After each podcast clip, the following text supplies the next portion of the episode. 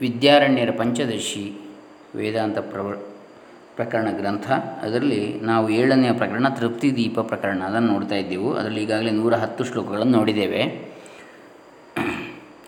ಈಗ ಅದನ್ನು ನೂರ ಹನ್ನೊಂದನೇ ಶ್ಲೋಕದಿಂದ ಮುಂದುವರಿಸೋಣ. ಓಂ ಶ್ರೀ ಗುರುಭ್ಯೋ ನಮಃ. ಹರಿ ಓಂ ಶ್ರೀ ಗಣೇಶಾಯ ನಮಃ. ಡಾಕ್ಟರ್ ಕೃಷ್ಣಮೂರ್ತಿ ಶಾಸ್ತ್ರಿ ದಂಬೆ ಪುಣಚ. ನಿನ್ನೆ ದಿವಸ ನಾವು ನೋಡಿದೆವು, ಯಾವ ವಸ್ತು ನಿಜವಾಗಿ ಯಾವ ಸ್ವರೂಪದಲ್ಲಿದೆಯೋ ಅದನ್ನು ತ್ಯಜಿಸಿ ಬೇರೆ ಸ್ವರೂಪದಲ್ಲಿದೆ ಎಂದು ಗ್ರಹಿಸುವ ಅನ್ಯಥಾ ಬುದ್ಧಿಯು ವಿಪರೀತ ಭಾವನೆಯಾಗಿದೆ. ಉದಾಹರಣೆಗೆ ತನ್ನ ತಂದೆ, ತಾಯಿ, ಮುಂತಾದ ಹಿತಕಾರಿಗಳಾದ ಆಪ್ತರನ್ನು ಶತ್ರುಗಳೆಂದು ಭಾವಿಸುವುದು. ಇದು ತಪ್ಪು ತಿಳುವಳಿಕೆ ಅಥವಾ ಭ್ರಾಂತಿ ಅಂತೇಳಿ ಅರ್ಥ. ಇದನ್ನು ಶ್ರೀಶಂಕರ ಭಗವತ್ಪಾದರು ಅತಸ್ಮಿನ್ ತದ್ಬುದ್ಧಿ ಬ್ರಹ್ಮಸೂತ್ರ ಶಾಂಕರ ಭಾಷೆ ಉಪೋದ್ಘಾತ. ಅದರಲ್ಲಿ ಹೇಳಿದ್ದಾರೆ ಅದ, ಅದು ಅಲ್ಲದರಲ್ಲಿ ಅದು ಎಂಬ ಬುದ್ಧಿಯೇ ವಿಪರೀತ ಭಾವನೆ. ಹಗ್ಗವನ್ನು ಹಾವು ಎಂದು ಭ್ರಮಿಸುವಂಥದ್ದು ಇತ್ಯಾದಿ. ಕಪೆ ಚಿಪ್ಪಿನಲ್ಲಿ ಬೆಳ್ಳಿಯನ್ನು ಭಾವಿಸುವಂಥದ್ದು ಇತ್ಯಾದಿ. ಇದು ನೂರ ಹತ್ತನೇ ಶ್ಲೋಕದಲ್ಲಿ ನಾವು ಕಂಡದ್ದು. ಇವತ್ತು ಉಕ್ತ ಲಕ್ಷಣವನ್ನು ಪ್ರಕೃತವಾದ ಅರ್ಥದಲ್ಲಿ ಯೋಜಿಸ್ತಾರೆ. ಆತ್ಮ ದೇಹಾದಿ ಭಿನ್ನೋಯಂ ಮಿಥ್ಯಾಚೇದಂ ಜಗತ್ತಯೋ. ದೇಹಾದ್ಯಾತ್ಮತ್ವ ಸತ್ಯತ್ವಧೀರ್ವಿಪರ್ಯಯ ಭಾವನಾ. ಈ ಆತ್ಮನು ದೇಹವೇ ಮೊದಲಾದವುಗಳಿಗಿಂತ ಬೇರೆಯವನಾಗಿದ್ದಾನೆ. ಆತ್ಮ ದೇಹಾದಿ ಭಿನ್ನ. ಅಯಂ ಆತ್ಮ ದೇಹಾದಿ ಭಿನ್ನ. ಮಿಥ್ಯಾಚ ಇದಂ ಜಗತ್. ಈ ಜಗತ್ತು ಮಿಥ್ಯೆ ಹಾಗೂ ಈ ಜಗತ್ತು ಮಿಥ್ಯೆ ಮಿಥ್ಯೆ.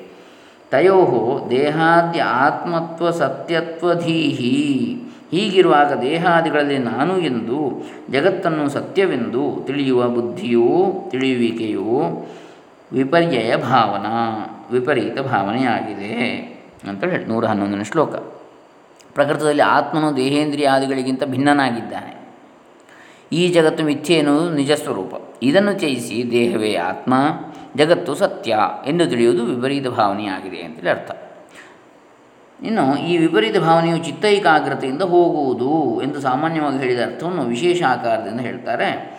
ನೂರ ಹನ್ನೆರಡನೇ ಶ್ಲೋಕದಲ್ಲಿ ತತ್ವಭಾವನೆಯ ನಶ್ಯೇತ್ ಸಾತೋ ದೇಹಾತಿರಿಕ್ತತಾಂ, ಆತ್ಮನೋ ಭಾವಯೇತ್ ತದ್ವನ್ ಮಿಥ್ಯಾತ್ವಂ ಜಗತೋ ಅನಿಶಂ. ಈ ವಿಪರೀತ ಭಾವನೆಯು ನಿಜವಾದ ಭಾವನೆಯಿಂದ ಹೋಗುತ್ತದೆ. ಆತ್ಮನು ಶರೀರಕ್ಕಿಂತ ಬೇರೆಯಾದವನು ಮತ್ತು ಈ ಜಗತ್ತು ಮಿಥ್ಯೆ ಎಂಬ ನಿಜವಾದ ಭಾವನೆಯಿಂದ ಹೋಗ್ತದೆ. ತತ್ವಭಾವನೆಯ ನಶ್ಯೇತ್ ಸಾ ಅತಃ ದೇಹ ಅತಿರಿಕ್ತತಾಂ. ಆತ್ಮನಃ ಭಾವಯೇತ್ ತದ್ವತ್ ಮಿಥ್ಯಾತ್ವ ಜಗತಃ ಅನಿಶಂ. ಆದುದರಿಂದ ಪ್ರತ್ಯಗಾತ್ಮ ಶರೀರಕ್ಕಿಂತ ಭಿನ್ನನೆಂದು ಜಗತ್ತು ಮಿಥ್ಯೆ ಎಂದು ಸದಾ ಭಾವಿಸಬೇಕು. ಈ ಭಾವನೆಯನ್ನು ಹೋಗಲಾಡಿಸಬೇಕು. ಯಾವುದು? ಮಿಥ್ಯ, ವಿಪರೀತ ಭಾವನೆಯನ್ನು. ಆತ್ಮನು ದೇಹಾದಿಗಳಿಗಿಂತ ಅತಿರಿಕ್ತನಾಗಿದ್ದಾನೆ, ಜಗತ್ತು ಮಿಥ್ಯೆಯೇ ಸರಿ ಎಂದು ಅವುಗಳ ನಿಜ ಸ್ವರೂಪವನ್ನು ಸದಾ ಭಾವಿಸುತ್ತಿದ್ದರೆ ವಿಪರೀತ ಭಾವನೆ ನಶಿಸಿ ಹೋಗ್ತದೆ ಅಂತೇಳಿ ನೂರ ಹನ್ನೆರಡನೇ ಶ್ಲೋಕದಲ್ಲಿ ಹೇಳ್ತಾರೆ.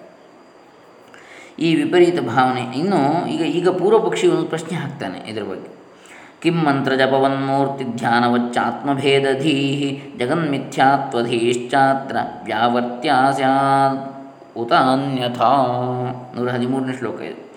ದೇಹಾದಿಗಳಿಗಿಂತ ಪ್ರತ್ಯೇಕಾತ್ಮ ಬೇರೆಯವನೆಂಬ ತಿಳುವಳಿಕೆ.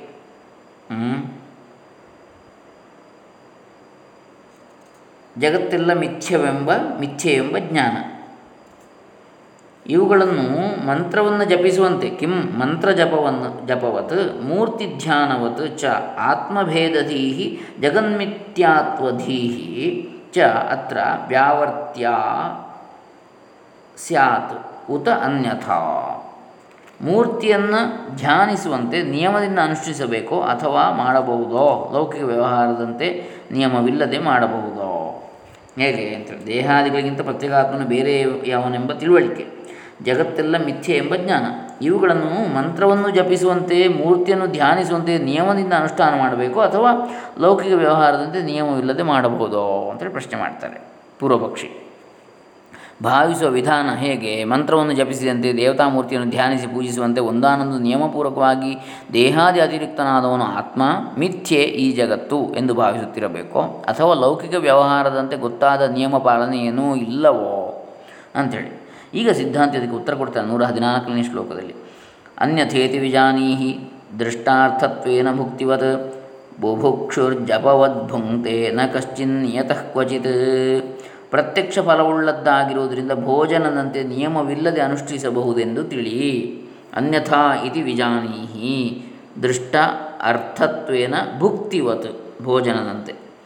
ಅಂದರೆ ಊಟ ಮಾಡಿದ ಕೂಡಲೇ ಹಸಿವು ನಿವಾರಣೆ ಆಗ್ತದೆ ಎನ್ನುವ ಅನುಭವದ ಪರಿಣಾಮ ಇದರಲ್ಲಿ ಇರುವುದರಿಂದಾಗಿ, ಪ್ರತ್ಯಕ್ಷ ಫಲಗಳು ಇರುವುದರಿಂದಾಗಿ ಕೂಡಲೇ ಪರಿಣಾಮ ಸಿಗುವ ಕಾರಣ ಇದನ್ನು ನಿಯಮವಿಲ್ಲದೆ ಅನುಷ್ಠಾನ ಮಾಡಬಹುದು ಅಂತೇಳಿ ತಿಳಿ ಹಸಿವನ್ನು ನಿವಾರಿಸಿಕೊಳ್ಳಲು ಊಟ ಮಾಡಬೇಕೆಂಬ ಇಚ್ಛೆಯುಳ್ಳವನು ಬುಭುಕ್ಷು ಜಪವದ್ ಭುಂಕ್ತೆ, ನ ಕಶ್ಚಿತ್ ನಿಯತಃ ಕ್ವಚಿತ್. ಜಪ ಮಾಡುವವನಂತೆ ನಿಯಮವುಳ್ಳವನಾಗಿ ಊಟ ಮಾಡುವುದಿಲ್ಲ. ಅದಕ್ಕೆ ಮಿಂದು ಮಡಿಯುಟ್ಟು ಹಸಿವು ಇಂಗ್ಲಿಕ್ಕೆ ಅದೆಲ್ಲ ಬೇಕಾಗಿಲ್ಲ. ಹಾಗೆ ಇದಕ್ಕೂ ಕೂಡ ಅಂತೇಳಿ ಹೇಳ್ತಾರೆ.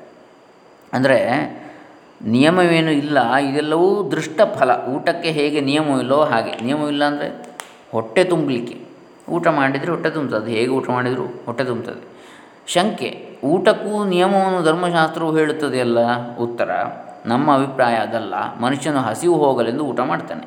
ಜಪ ಮಾಡುವಂತೆ ಗೊತ್ತಾದ ನಿಯಮವನ್ನೇನು ಪಾಲಿಸಬೇಕಾಗಿಲ್ಲ. ಲಭ್ಯವಾದದ್ದನ್ನು ಹಸಿವು ಹೋಗುವಷ್ಟು ಅನ್ನು ಯಾವಾಗಲೂ ತಿನ್ನುತ್ತಾನೆ. ಹಾಗೆಯೇ ಅವಕಾಶವಾದಾಗ ಪೂರ್ವೋಕ್ತ ಭಾವನೆಯನ್ನು ದೃಢ ಮಾಡಿಕೊಳ್ಳುತ್ತಾ ಇರಬೇಕು. ಹಿಂದೆ ಹೇಳಿದ ಭಾವನೆಯನ್ನು, ದೇಹವೇ ಆತ್ಮ ಅಲ್ಲ ದೇಹಕ್ಕಿಂತ ಭಿನ್ನವಾದದ್ದು ಆತ್ಮ, ಆಮೇಲೆ ಜಗತ್ತು ಸತ್ಯವಲ್ಲ ಮಿಥ್ಯ ಎನ್ನುವಂತಹ ಈ ಭಾವನೆಯನ್ನು ಅವಶ್ಯ, ಅವಕಾಶವಾದಾಗ ಆದಾಗಲೆಲ್ಲ ದೃಢ ಮಾಡಿಕೊಳ್ಳುತ್ತಿರಬೇಕು. ಇದಕ್ಕೆ ಶುದ್ಧ ಮಾಡಿ ಮೈಲಿಗೆ, ಆಮೇಲೆ ಬೆಳಿಗ್ಗೆ ಸಂಜೆ ಅಂತೇಳಿ ಏನು ಸಮಯದ ಇದಿಲ್ಲ ಮಿತಿ ಇಲ್ಲ ಅಂತೇಳಿ. ಇದು ನೂರ ಹದಿನಾಲ್ಕನೇ ಶ್ಲೋಕ ಹೇಳುವಂಥದ್ದು. ಇದನ್ನು ಇನ್ನೂ ಸ್ಪಷ್ಟಪಡಿಸ್ತಾರೆ. ಅಶ್ನಾತಿವಾನ ವಾಶ್ನಾತಿ ಭುಂಕ್ತೆ ವಾಸು ಎಚ್ಛಯಾನ್ಯಥ ಏನ ಕೇನ ಪ್ರಕಾರೇಣ ಕ್ಷುಧಾಂ ಅಪನಿನೀಶತಿ ಹಸಿವಿ ಹಸಿದವನು ಅನ್ನವಿರುವಾಗ ಯಾವಾಗಲೂ ತಿನ್ನುತ್ತಾನೆ. ಅನ್ನವಿಲ್ಲದಿದ್ದರೆ ಹಸಿವು ಮರೆಯಾವುದಕ್ಕಾಗಿ ಹೇಗೋ ಕಾಲವನ್ನು ಕಳೀತಾನೆ, ಜೂಜು ಮೊದಲಾದ ಚೇಷ್ಟೆಗಳಿಂದ ಅಥವಾ ಹೇಗೋ ತನ್ನ ಇಷ್ಟ ಪ್ರಕಾರ ತಿನ್ನುತ್ತಾನೆ, ನಿಂತುಕೊಂಡು ಕುಳಿತುಕೊಂಡು. ಯಾವ ಪ್ರಕಾರದಿಂದಾದರೂ ತಾತ್ಕಾಲಿಕವಾದ ಹಸಿವನ್ನು ಹೋಗಲಾಡಿಸಿಕೊಳ್ತಾನೆ ಊಟ ಮಾಡಿದರೆ. ಹೇಗೆ ಅದು? ಹಸಿವು ಹೋಗುವುದು ಪ್ರತ್ಯಕ್ಷ ಫಲವಾದುದರಿಂದ ನಿಯಮವಿಲ್ಲದೆ ಊಟ ಮಾಡಬಹುದು. ಹೊಟ್ಟೆ ತುಂಬಲಿಕ್ಕೆ ಬೇಕಾಗಿ. ನಿಯಮವಿರುವುದು ಅದೃಷ್ಟ ಫಲಕ್ಕೆ ಎಂದು ತಿಳಿಯತಕ್ಕದ್ದು. ದೃಷ್ಟಫಲ ಯಾವುದು? ಹಸಿವಿನ ನಿವಾರಣೆ. ಅದಕ್ಕೆ ನಿಯಮ ಏನು ಬೇಕಾಗಿಲ್ಲ. ಹಸಿವು ನಿವಾರಣೆ ಆಗ್ತದೆ. ಹೇಗೆ ಊಟ ಮಾಡಿದರು ಕೂಡ. ಅಂತೇಳಿ ಹೇಳ್ತಾರೆ. ಇದು ನೂರ ಹದಿನೈದನೆಯ ಶ್ಲೋಕ. ಅಂದರೆ ನಾವು ಭೋಜನದ ದೃಷ್ಟಾಂತವನ್ನು ಕೊಟ್ಟಿದ್ದು ಸಾಮಾನ್ಯ ಜನರು ಊಟ ಮಾಡುವ ವಿಧಾನವನ್ನು ಕುರಿತದ್ದು. ಒಬ್ಬನು ಊಟ ಮಾಡ್ತಾನೆ. ಯಾವುದೋ ಕಾರಣದಿಂದ ಊಟ ಮಾಡುವುದಿಲ್ಲ. ಒಬ್ಬನು ನಿಂತುಕೊಂಡೋ ದಾರಿಯಲ್ಲಿ ಹೋಗುತ್ತಲೋ ಮಲಗಿಕೊಂಡೋ ತಿಂದು ಹಸಿವನ್ನು ಹೋಗಲಾಡಿಸಿಕೊಳ್ತಾನೆ. ಹಾಗೆ ಬಾಯಾರಿಕೆಯನ್ನು ನೀಗಿಸಿಕೊಳ್ತಾನೆ.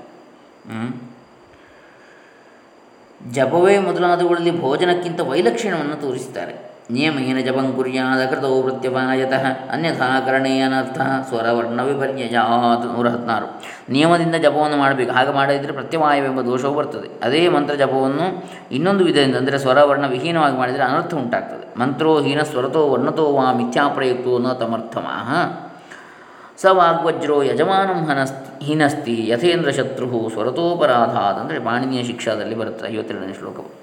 ಅಂದರೆ ಮಂತ್ರವು ಹಿ ಸ್ವರದಿಂದ ಹೀನವಾದರೆ, ವರ್ಣದಿಂದ, ಅಕ್ಷರದಿಂದ ಹೀನವಾದರೆ, ಏನಾದರೂ ಊನ ಬಂದರೆ ಅದರಲ್ಲಿ, ಅಥವಾ ಮಿಥ್ಯೆ ಪ್ರಯುಕ್ತವಾದರೆ, ಅಂದರೆ ಅದು ಒಂದಕ್ಕೆ ವಿನಿಯೋಗಿಸಬೇಕಾದ ಇನ್ನೊಂದಕ್ಕೆ ವಿನಿಯೋಗ ಮಾಡಿದರೆ ಆವಾಗ ಏನಾಗ್ತದೆ ಅಂತ ಹೇಳ್ತಾರೆ ಸ ವಾಗ್ವಜ್ರೋ ಆ ಮಾತಿನ ವಜ್ರಾಯುಧವು ಮಾತೆಂಬ ಅಂತಹ ಕೆಟ್ಟ, ಸರಿಯಲ್ಲದಂತಹ ಮಾತೆಂಬ ವಜ್ರಾಯುಧವು ಯಜಮಾನಂ ಹಿನಸ್ತಿ ಅದನ್ನು ಮಾಡುತ್ತಾ ಇರ್ತಕ್ಕಂಥ, ಆಚರಣೆ ಮಾಡ್ತಾ ಇರ್ತಕ್ಕಂಥವನನ್ನೇ ಅದು ಅವನನ್ನೇ ಘಾತಿಗೊಳಿಸ್ತದೆ, ಘಾಸಿಗೊಳಿಸ್ತದೆ.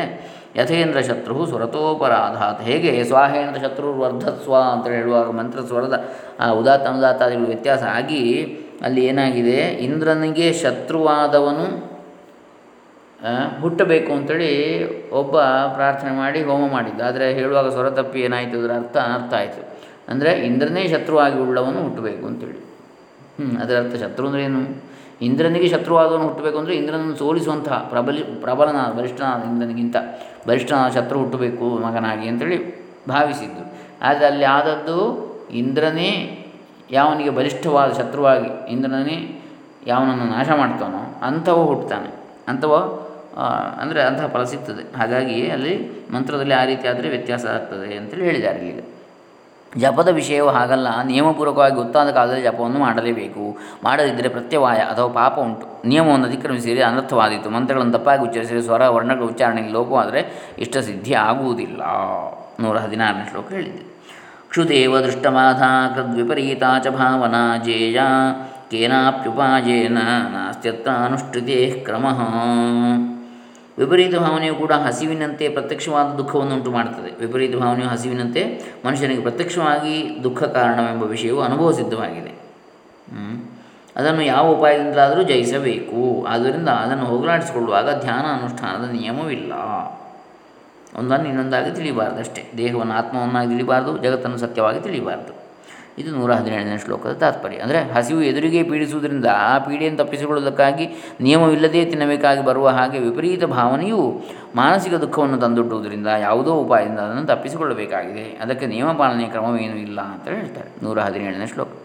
ಈಗ ನೂರ ಹದಿನೆಂಟರಲ್ಲಿ ಹೇಳ್ತಾರೆ, ಉಪಾಯ ಪೂರ್ವಮೇವೋಕ್ತಸ್ತಚ್ಚಿಂತ ಕಥನಾಧಿಕ ಏತದೇಕಪರತ್ವೇಪಿ ನಿರ್ಬಂಧೋ ಧ್ಯಾನವನ್ನಹಿ ನೂರ ಹದಿನೆಂಟು ಆ ಬ್ರಹ್ಮದ ಚಿಂತನೆ ಕಥನ ಮೊದಲಾದ ಉಪಾಯಗಳು ಹಿಂದೆಯೇ ಹೇಳಲ್ಪಟ್ಟಿವೆ.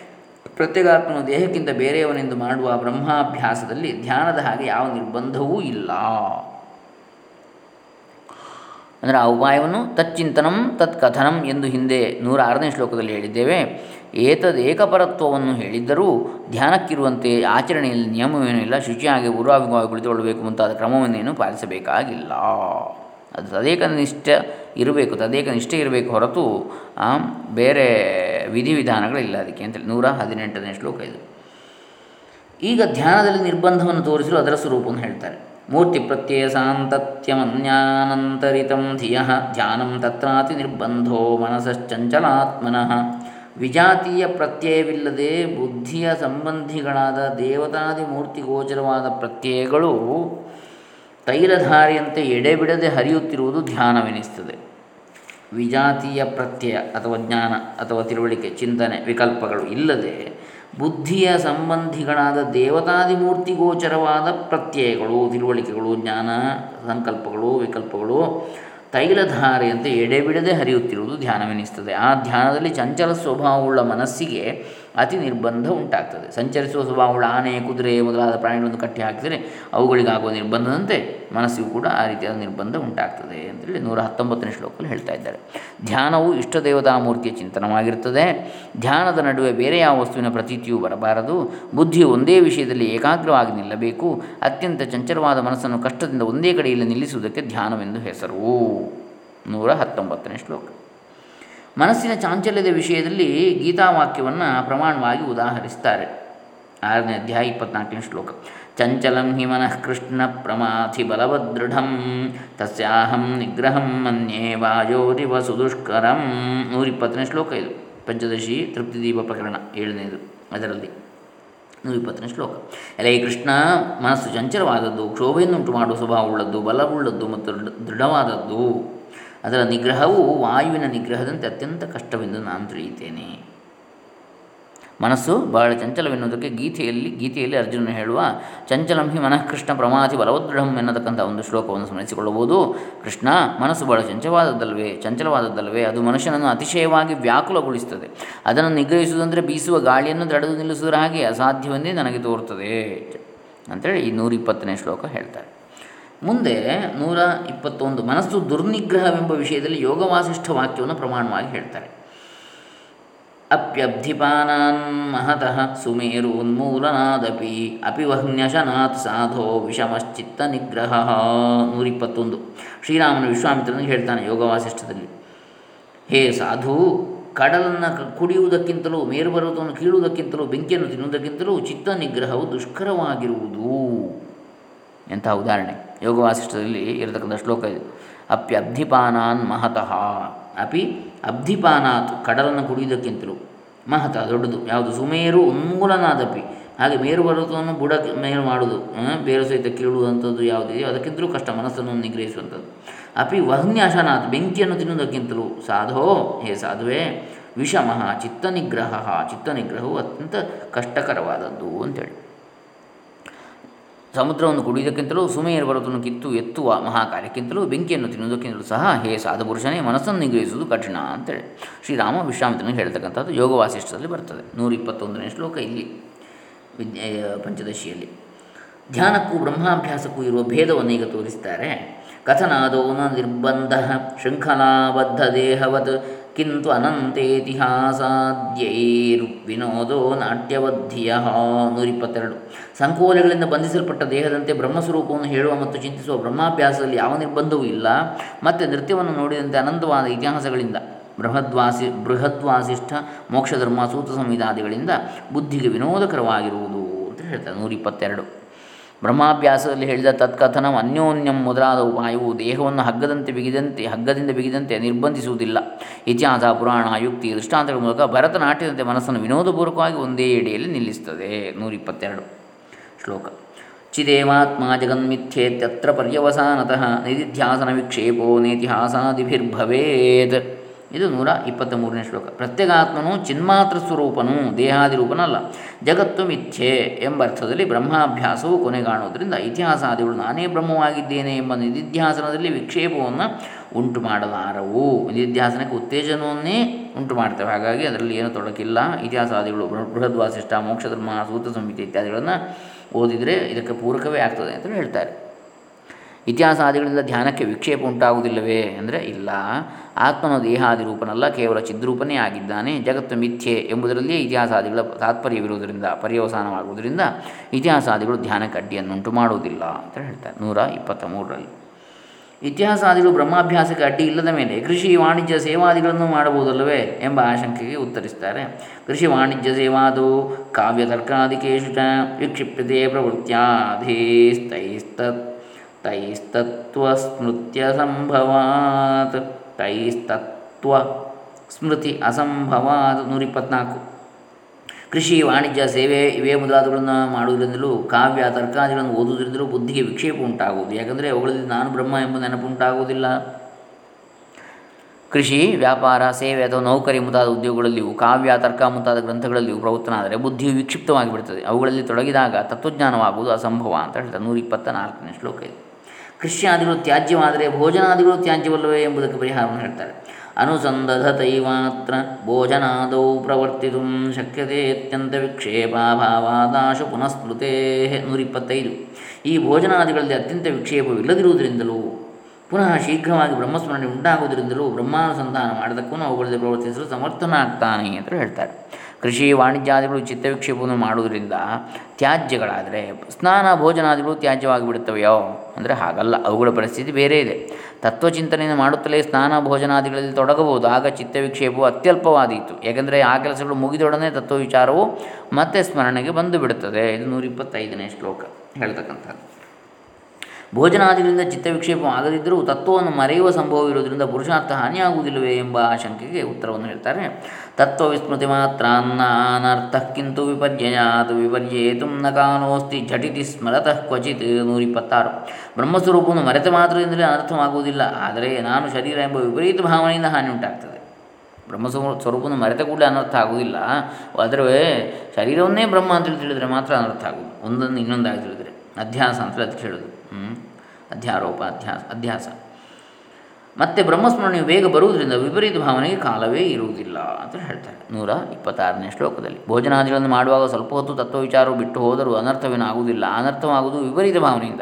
ಸ್ವಲ್ಪ ಹೊತ್ತು ತತ್ವವಿಚಾರವನ್ನು ಮರೆತರೂ ವಿಪರೀತ ಭಾವನೆ ಹುಟ್ಟಲು ಸಮಯವಿರುವುದಿಲ್ಲ ಸ್ವಲ್ಪ ಹೊತ್ತಿನಲ್ಲಿ ಮತ್ತೆ ತತ್ವವಿಚಾರವು ಸ್ಮರಣೆಗೆ ಬಂದು ಬಿಡುತ್ತದೆ ಅಂತೇಳಿ ಹೇಳ್ತಾರೆ. ಹಾಗಾದರೆ ಮುಂದೇನು ಹೇಳ್ತಾರೆ? ಭೋಜನಾದಿಗಳನ್ನು ಮಾಡುವವನ ಹಾಗೆ ತರ್ಕಶಾಸ್ತ್ರಾದಿಗಳನ್ನು ಓದುವವನಿಗೂ ಬ್ರಹ್ಮಸ್ಮೃತಿ ಏಕೆ ಉಂಟಾಗುವುದಿಲ್ಲ? ನೂರಿಪ್ಪತ್ತೇಳನೇ ಶ್ಲೋಕದಲ್ಲಿ ಉತ್ತರ ಹೇಳ್ತಾರೆ ಅದಕ್ಕೆ. ತತ್ವಸ್ಮೃತೇರವಸರೋ ನಾಸ್ತ್ಯನ್ಯಾಭ್ಯಾಸಶಾಲಿನಃ ಪ್ರತ್ಯುತಾಭ್ಯಾಸಘಾತಿತ್ವಾದ್ ಉಪೇಕ್ಷತೆ ಇತರ ಶಾಸ್ತ್ರಗಳನ್ನು ಓದುತ್ತಿರುವ ಮನುಷ್ಯನಿಗೆ ಬ್ರಹ್ಮಸ್ವರೂಪದ ಸ್ಮರಣೆಗೆ ಅವಕಾಶವೇ ಇರುವುದಿಲ್ಲ. ಇದಲ್ಲದೆ ಅಂಥ ಅಧ್ಯಯನವು ಬ್ರಹ್ಮಾಭ್ಯಾಸಕ್ಕೆ ವಿರೋಧಿಯಾಗಿರುವುದರಿಂದ ಅದರ ಬಲದ ದಿಸೆಯಿಂದ ಬ್ರಹ್ಮಸ್ವರೂಪವು ಉಪೇಕ್ಷಿಸಲ್ಪಡುವುದು. ಹಾಗಾದರೆ ಕಾವ್ಯ ತರ್ಕಾದಿ ಗ್ರಂಥಗಳನ್ನು ಅಭ್ಯಾಸ ಮಾಡತಕ್ಕವರಿಗೂ ತತ್ವ ವಿಚಾರವು ಸ್ಮರಣೆಗೆ ಬರಬಹುದು. ಅವನ್ನೇಕೆ ತ್ಯಜಿಸಬೇಕು? ಹಾಗಲ್ಲ. ಅವನ್ನು ಅಭ್ಯಾಸ ಮಾಡತಕ್ಕವರಿಗೆ ತತ್ವಸ್ಮರಣೆಗೆ ಅವಕಾಶವೇ ಇರುವುದಿಲ್ಲ. ಮನಸ್ಸು ಕಾವ್ಯ ತರ್ಕಾದಿಗಳ ಕಡೆಗೆ ಧಾವಿಸುತ್ತದೆ. ತತ್ವಾಭ್ಯಾಸವು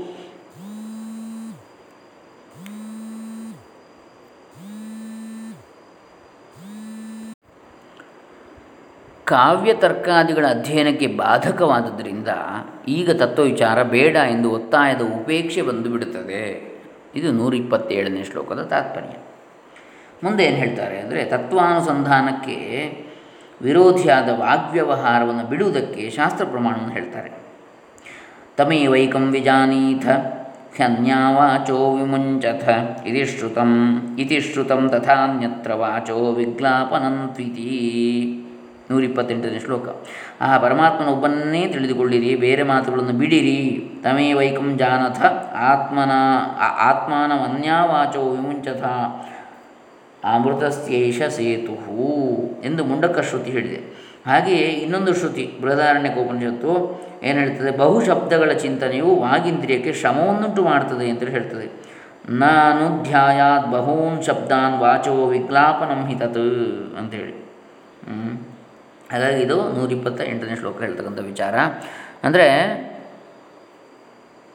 ಉಪನಿಷತ್ತಿನಲ್ಲೂ ಸಹ, ತಮೇವೈಕಂ ವಿಜಾನೀತ ಆತ್ಮಾನಮನ್ಯ ವಾಚೋ ವಿಮುಂಚತ ಅಮೃತಸ್ಯೇಷ ಸೇತು ಎಂದು ಹೇಳಿದೆ ಮುಂಡಕೋಪನಿಷತ್ತು. ಆ ಆತ್ಮನೊಬ್ಬನನ್ನೇ ಅರಿತುಕೊಳ್ಳಿರಿ, ಇತರ ಮಾತುಗಳನ್ನು ತ್ಯಜಿಸಿರಿ ಅಂತೇಳಿ. ವಾಚೋ ವಿಜ್ಞಾಪನಂ ಹಿತತ್ ಉಪನಿಷತ್ತು ಕೂಡ ಬೋಧಿಸಿದೆ. ಇನ್ನು, ಏನು ಹೇಳ್ತಾರೆ ಮುಂದೆ? ಆಹಾರಾದಿಗಳನ್ನು ತ್ಯಜಿಸಿಬಿಟ್ರೆ ಬದುಕಿರುವುದು ಹೇಗೆ? ಬದುಕಿದ್ದರಲ್ವೇ ತತ್ವಚಿಂತನೆ ನಡೆಯುತ್ತದೆ? ಅಂತೇಳಿ ಪ್ರಶ್ನೆ ಮಾಡ್ತಾರೆ. ಆಗ ಅದಕ್ಕೆ ಉತ್ತರ ಹೇಳ್ತಾರೆ ಇಲ್ಲಿ ನೂರ ಇಪ್ಪತ್ತೊಂಬತ್ತನೇ ಶ್ಲೋಕದಲ್ಲಿ. ಆಹಾರಾದಿತ್ಯಜೇ ತ್ಯಜನ್ನೈವ ಜೀವೇಚ್ಛಾಸ್ತ್ರಾಂತರಂ ತ್ಯಜನ್. ಕಿನ್ನ ಜೀವಸಿ ಏನೈವಂ ಕರೋಷ್ಯತ್ರ ದುರಾಗ್ರಹಂ. ಆಹಾರಾದಿಗಳನ್ನು ಬಿಟ್ಟು ಬದುಕಲು ಆಗುವುದೇ ಇಲ್ಲ. ಬ್ರಹ್ಮವಿದ್ಯೆಗಿಂತ ಬೇರೆಯಾದ ಕಾವ್ಯಾದಿಗಳನ್ನು ಬಿಟ್ಟು ಬದುಕಲಾರೆಯೋ? ಈ ವಿಷಯದಲ್ಲಿ ಏಕೆ ಹೀಗೆ ಹಠವನ್ನು ಮಾಡುತ್ತೀಯೇ? ಹ್ಞೂ ಅಂತೇಳಿ ಕೇಳ್ತಾರೆ ನೂರ ಇಪ್ಪತ್ತೊಂಬತ್ತನೇ ಶ್ಲೋಕದಲ್ಲಿ. ಹ್ಞೂ ಈಗ ಬ, ಉ, ತರ್ಕಶಾಸ್ತ್ರಾದಿಗಳನ್ನು ತರ್ಕಾದಿ ಶಾಸ್ತ್ರಗಳನ್ನು ತ್ಯಜಿಸಿದರೆ ನೀನು ಬದುಕಿರುವುದಿಲ್ವೋ? ಸತ್ತು ಹೋಗ್ತೀಯೋ? ಅನ್ನಪಾನಗಳನ್ನು ತ್ಯಜಿಸಬೇಕೆಂದು ನಿನಗೆ ಯಾರು ಹೇಳಿದರು? ದುರಾಗ್ರಹದಿಂದ ಹೀಗೆ ವಾದಿಸುವುದು ಯಾಕೆ? ಅಂತೇಳಿ. ಅದಕ್ಕೆ ಮುಂದೆ ಹೇಳ್ತಾರೆ, ಆದರೆ ಜನಕಾದಿಗಳು ಜ್ಞಾನಿಗಳಾಗಿದ್ದರೂ ರಾಜ್ಯ ಪರಿಪಾಲನಾದಿಗಳಲ್ಲಿ ಅವರಿಗೆ ಪ್ರವೃತ್ತಿ ಉಂಟಾಯಿತು. ಎಂಬ ಆಶಕ್ಕೆ ಉತ್ತರವನ್ನು ಹೇಳ್ತಾರೆ. ಜನಕಾದೇ ಕಥಂ ರಾಜ್ಯಮಿತಿ ಚೇತ್ ದೃಢಬೋಧತಃ ತಥಾ ಚೇತ್ ತರ್ಕಂ ಪಠಯದ್ವಾ ಕೃಷಿಂಕುರು ನೂರ ಮೂವತ್ತು. ಜನಕನೇ ಮೊದಲಾದವರಿಗೆ ರಾಜ್ಯ ಪರಿಪಾಲನಾದಿಗಳು ಹೇಗೆ ಸಾಧ್ಯವಾಯಿತು ಎನ್ನುವೇ ಆದರೆ ಅವರಿಗೆ ದೃಢವಾದ ಪ್ರತ್ಯಕ್ಷ ಜ್ಞಾನವಿದ್ದುದರಿಂದ ಸಾಧ್ಯವಾಯಿತು ಎಂದು ತಿಳಿದುಕೋ, ನಿನಗೂ ಅಂತಹ ದೃಢ ಜ್ಞಾನವಿದ್ದರೆ ತರ್ಕವನ್ನಾದರೂ ಓದು, ಬೇಸಾಯವನ್ನಾದರೂ ಮಾಡಯ್ಯ ಅಂತೇಳಿ ಹೇಳ್ತಾರೆ.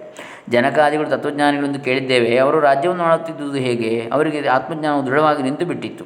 ಆದ್ದರಿಂದ ಬಾಧೆ ಇರಲಿಲ್ಲ. ನಿನಗೂ ಅಷ್ಟು ದೃಢವಾಗಿದ್ದರೆ ತರ್ಕವನ್ನಾದರೂ ಓದು ಅಥವಾ ಕೃಷಿಯನ್ನಾದರೂ ಮಾಡು. ಏನು ಬಾಧೆ ಇಲ್ಲ. ಅಂತೇಳಿ ಹೇಳ್ತಾರೆ ನೂರ ಮೂವತ್ತನೇ ಶ್ಲೋಕ. ಇಲ್ಲಿಗೆ ಇವತ್ತಿನ ಭಾಗವನ್ನು ನಾವು ನಿಲ್ಲಿಸೋಣ. ನೂರ ಹತ್ತು ಹನ್ನೊಂದರಿಂದ ನೂರ ಮೂವತ್ತರವರೆಗೆ ಇಪ್ಪತ್ತು ಶ್ಲೋಕಗಳಾಯಿತು. ನೂರ ಮೂವತ್ತೊಂದು ನಾಳೆಯಿಂದ ಮುಂದುವರಿಸೋಣ. ಹರೇ ರಾಮ. ಶ್ರೀ ಸಚ್ಚಿದಾನಂದಾರ್ಪಿತಮಸ್ತು ಲೋಕಾಸ್ತಮಸ್ತ ಸುಖಿನೋ ಭವಂತು. ಸರ್ವೇ ಜನ ಸುಖಿನೋ ಭವಂತು. ಎಲ್ಲರಿಗೂ ಬ್ರಹ್ಮಾತ್ಮ ಜ್ಞಾನ ಉಂಟಾಗಲಿ. ಬ್ರಹ್ಮಾನಂದ ಉಂಟಾಗಲಿ. ಬ್ರಹ್ಮಾತ್ವ ತತ್ವನಿಷ್ಠೆ ಉಂಟಾಗಲಿ. ಎಲ್ಲರಿಗೂ ಶುಭವಾಗಲಿ. ಓ ಆ ಶಂಕರಾದ್ಯ ಆಚಾರ್ಯರ ಪರಮಾನುಗ್ರಹ ಉಂಟಾಗಲಿ. ಓಂ ತತ್ಸತ್.